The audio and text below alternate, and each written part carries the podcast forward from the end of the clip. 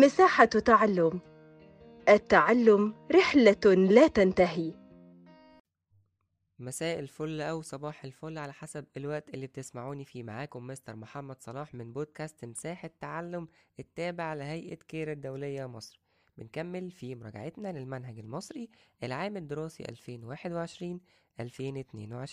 والنهاردة هنتكلم عن مادة الفلسفة للصف الثاني الثانوي. طبعا هيكون طريقة مراجعتنا إن إحنا بنبدأ إن إحنا نحل الأسئلة أسئلة اختيار من متعدد بنبدأ إن إحنا نشوف الاختيارات نفصص الاختيارات كده ونحللها وناخد أدق إجابة.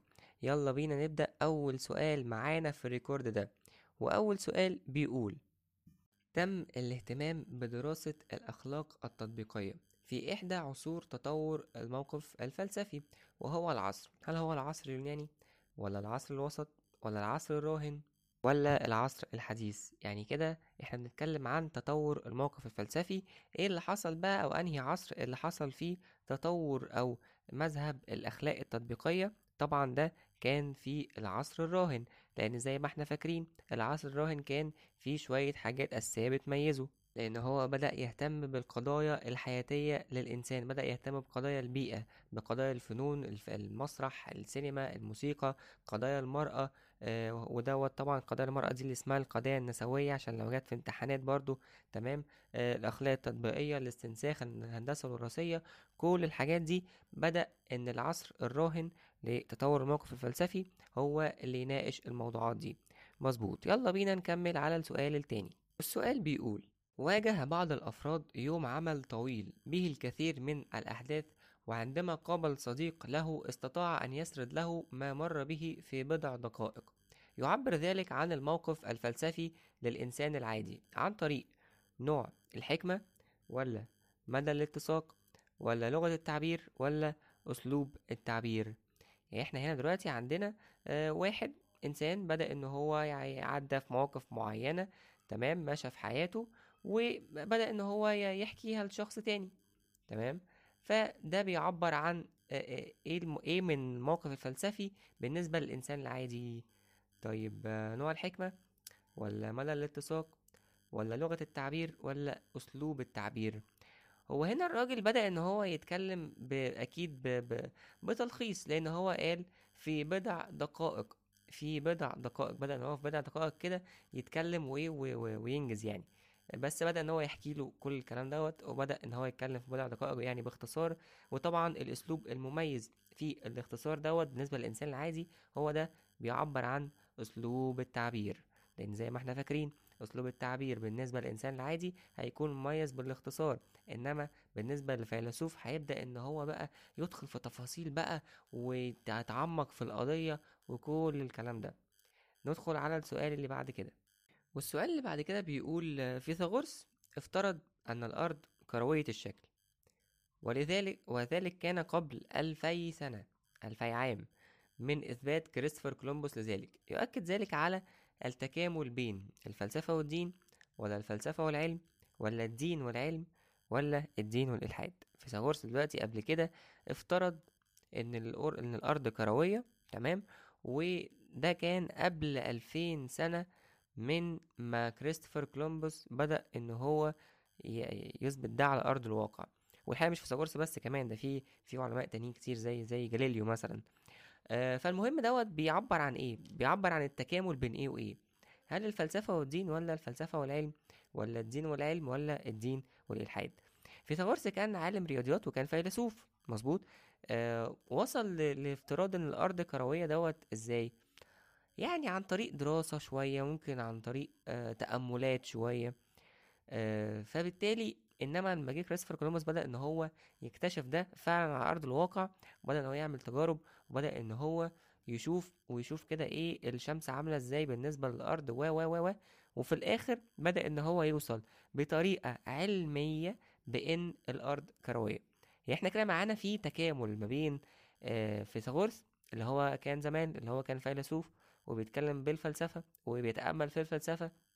عن طريق الفلسفة وفي نفس الوقت كولومبوس اللي هو اكتشف دوت عن طريق العلم يبقى كده في تكامل ما بين الفلسفة والعلم ودي الإجابة الصح برافو عليك ندخل على السؤال اللي بعد كده والسؤال بيقول كتب الفيلسوف جون لوك عن الفهم الإنساني بشرح وظائف العقل وقال إذا سألك سائل متى بدأت تفكر في الإجابة هي عندما بدأت أشعر وأحس يشير ذلك للموقف الفلسفي في العصر اليوناني ولا الوسيط ولا الحديث ولا الراهن لا يا مستر إيه قول تاني كده أو تعالوا نفكر تاني في السؤال بنقول الفيلسوف جون لوك دوت بدأ إن هو يتكلم عن حاجة اسمها الفهم الإنساني وبدأ إن هو يشرح وظائف العقل وبدأ إن هو بيقول لو حد سألك إذا سألك متى. لو حد سألك إذا سألك سائل متى بدأت تفكر؟ أنت بدأت تفكر إمتى؟ فهتجاوب عليه تقول له الإجابة هي عندما بدأت أشعر وأحس. آه طيب ده بقى بيتكلم على الفلسفة أو الموقف الفلسفي في أنهي عصر؟ في أنهي عصر من عصور تطوراته؟ هل هو اليوناني ولا الوسيط ولا الحديث ولا الراهن؟ تعالوا ناخدهم واحدة واحدة كده واختيار اختيار نراجع عليهم كده مراجعة بسيطة ونشوف الإجابة الصح أنهي واحدة فيهم. العصر اليوناني كان أبرز مقولة فيه هي مقولة سقراط اللي هي مبدأ اعرف نفسك. وهو ده اللي كان بيحصل وكان بيحصل في العصر اليوناني. الإنسان يبدأ يكتشف نفسه ويتساءل عن ماهيته. يعني إيه وجودي؟ يعني إيه إنسان؟ يعني أنا إيه دلوقتي؟ تمام؟ بالنسبة بقى للعصر الحديث أو بالعصر الوسيط العصر اللي بعده. إحنا قلنا إيه؟ يوناني الأول بعد كده وسيط بعد كده حديث بعد كده راهن. مظبوط خلصنا اليوناني. نيجي للعصر الوسيط. العصر الوسيط بقى بدأ يتكلم في إيه؟ بدأت إن هي تظهر الديانة المسيحية وبعدها ظهر الإسلام. بدأ إن يكون فيه فلاسفة وبدأ إن يكون فيه إيه؟ ربط كده ما بين الدين والفلسفة وهو ده كان اختصار العصر الوسيط. تمام جدا. بالنسبة للعصر اللي بعده العصر الحديث. بدأ إن هو يتكلم على إن في دعوة أساسية للفلسفة على مصطلح العصر الحديث كده ونشوف الفلسفة ممكن تفيدنا بإيه هنا. بيكون وديكارت بيفكروا أو دعوا على تجديد الفكر الإنساني. عن طريق إيه بقى؟ عن طريق اصطناع الشك حتى يتمكن العقل من وصول إلى أساس والوصول لحقيقة تمام؟ والحقيقة ديت هتكون إيه؟ مبنية على تأمل وعلى شك وعلى إن إحنا نقدر إن إحنا نوصل لحقائق معينة. والحقائق دي وصلنا لها بعد ما فكرنا كويس. جميل جدا. بعد كده العصر الراهن. اتكلم عن العصر الراهن في إيجاز اتكلم على تطور بقى الفلسفة وإن هي تدخل في القضايا الحياتية للإنسان بدأت إن هي تدخل في الفنون في الأدب بدأت إن هي تدخل في قضايا المرأة اللي هي قضايا النسوية دي اللي سميناها وقضايا الأخلاق التطبيقية. كل الكلام ده هندسة وراثية كل الكلام دوت كان في العصر الراهن طيب يعني إحنا هنا في الإجابة بتاعنا بتاع السؤال دوت. السؤال بيقول السؤال بيقول إن الفيلسوف جون لوك بدأ إن هو يتكلم عن الفهم الإنساني بدأ إن هو يشرح وظائف العقل بدأ إن هو يكون في لو حد سألك سؤال أنت إمتى بدأت تفكر؟ ترد عليه تقول له لما بدأت أشعر وأحس. يعني كده في تفكير في إعمال العقل في طب إعمال العقل دوت هيجي بعد إيه؟ هيجي بعد شك. برافو! يبقى دوت العصر بتاع إيه؟ العصر الوسيط اللي كان بيتميز بإعمال العقل والشك علشان نقدر إن إحنا نفكر وعشان نقدر إن إحنا نوصل لحقيقة. نراجع عليهم كمان مراجعة بسيطة. يوناني اعرف نفسك معرفة ماهية الإنسان. الوسيط بدأ إن هو يدخل يعني شوية ربط الدين بالفلسفة تمام؟ والحاجات الشرعية بالفلسفة وكل الكلام ده. الحديث بدأ إن هو يتكلم عن إعمال العقل والشك والتفكير تمام؟ العصر الأخير اللي هو العصر الراهن اتكلم عن القضايا الحياتية اللي موجودة الأخلاق القضايا مثلا النسوية قضايا الاستنساخ كل الحاجات دي. كده إحنا يعني راجعنا مراجعة كده خفيفة على التطور بتاع الموقف الفلسفي. إن شاء الله يجي بقى بعد كده أي سؤال عن موقف فلسفي نرجع على طول لإيه؟ للجمل المفتاحية بتاعتنا. يوناني اعرف نفسك. وسيط دين. حديث اعمال عقل. راهن القضايا الراهنة اللي موجودة دلوقتي. على طول بقى في الأسئلة اللي جاية ترك ترك ترك نوصل للكلمة دي نعرف اليوناني مثلا لكذا كذا كذا كذا كذا بالكلمة المفتاحية بتاعتها. يلا بينا نكمل باقي أسئلتنا. حماس حماس حماس. عاوزين إن إحنا إن شاء الله نجاوب على أكبر عدد من الأسئلة. يلا بينا نخش السؤال اللي بعده. والسؤال بيقول قيل أن سقراط استنزل الفلسفة من السماء إلى الأرض.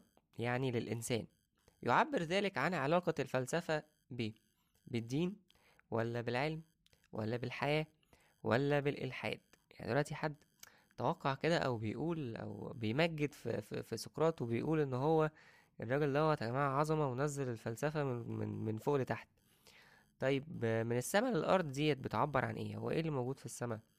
أكيد اللي موجود في السماء ربنا الإله فطيب إيه بقى اللي بيتكلم عن الإله دوت؟ هل هو العلم ولا الحياة ولا الإلحاد ولا الدين؟ لأ يبقى هنا الدين يبقى هنا علاقة الفلسفة بالدين هي الإجابة الصح. نكمل على السؤال اللي بعد كده. والسؤال بيقول تعتبر أو تعتبر الفلسفة أم لكل العلوم لأنها تبحث في كل الموجودات للوصول للمبادئ الأولى والعلل البعيدة. وهو ما يجعلنا نقول بأن موضوع الفلسفة هل هو جزئي ولا كلي؟ ولا مادي ولا فرعي. آه يعني هو هنا بيكلمنا عن موضوع الفلسفة. موضوع الفلسفة يبقى نفتكر المقارنة بتاعة الفلسفة والعلم. كان موضوع الفلسفة إن هو أيوه برافو برافو برافو إن موضوع الفلسفة هو كلي معنوي مجرد. إنما موضوع العلم كان إيه؟ جزئي حسي مادي. برافو. يبقى هنا الإجابة عندنا بإن موضوع الفلسفة الإجابة رقم اتنين وهي إن موضوع الفلسفة كلي. مظبوط. نكمل على السؤال اللي بعده. والسؤال اللي بعد كده بيقول عندما ينظر القاضي لأحد المتهمين بالسرقة يجب أن يتمتع بالحياد.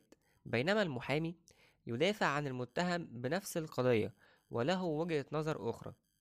يشير ذلك إلى الموقف الفلسفي من حيث من حيث الأهمية ولا المفهوم ولا الخصائص ولا الهدف.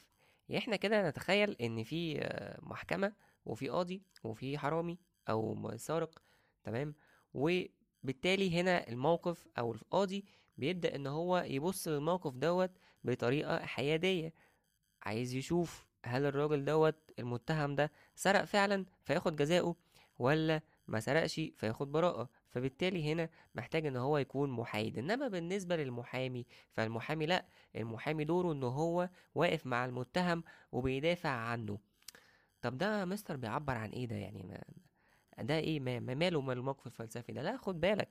ده لو قلنا إن هو بالنسبة للاختيارات أهمية الموقف الفلسفي ولا مفهوم الموقف الفلسفي ولا خصائص ولا هدف الموقف الفلسفي؟ طيب يعني إحنا هنا بنقول إن نفس الموقف هنا أهو حاجة قدامنا لكن كل واحد بص عليها من وجهة نظره.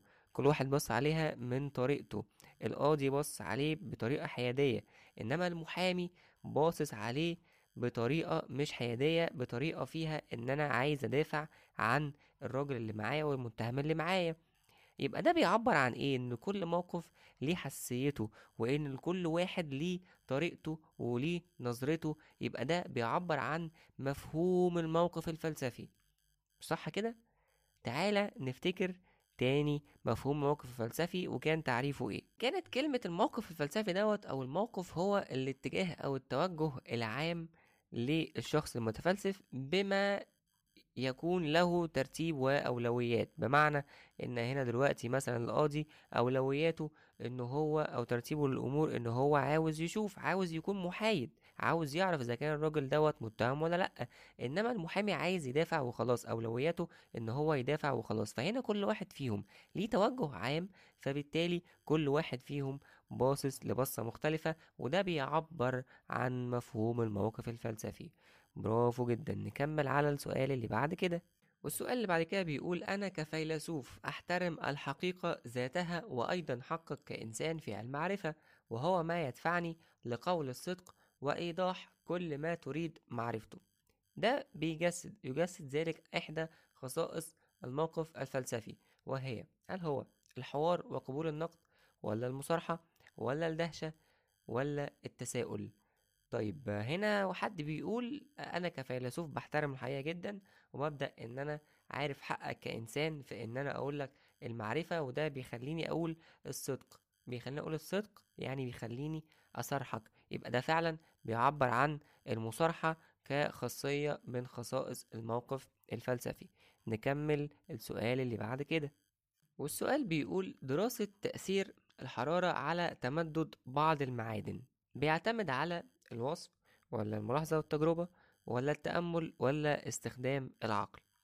هنا إحنا عاوزين ندرس تأثير الحرارة على تمدد بعض المعادن. دوت بقى بيعبر عن الوصف ولا الملاحظة والتجربة ولا التأمل ولا استخدام العقل ثانية واحدة؟ آه الوصف والتأمل واستخدام العقل دول يمكن قريبين لبعض شوية تمام؟ لكن إحنا هنا بنشوف عايزين الحرارة نشوف بتتمدد إزاي ومش عارف إيه يعني بنتكلم عن حاجة علمية تمام؟ طيب ومن ضمن المنهج العلمي إيه اللي بنحصل فيه؟ برافو بيكون فيه ملاحظة وبيكون فيه تجربة علشان نقدر إن إحنا نوصل للحقائق كلها. فبالتالي هنا لو إحنا عاوزين نشوف تأثير الحرارة على المعادن يبقى كده بنتكلم في ملاحظة وتجربة أو بنتكلم في منهج علمي. يعني الإجابة عندنا هنا في السؤال ده هتكون هي الملاحظة والتجربة. وبكده نكون خلصنا أسئلتنا في الريكورد دوت. هنكمل إن شاء الله في الريكوردات اللي جاية. تابعونا وإن شاء الله بالنجاح والتفوق لينا كلنا.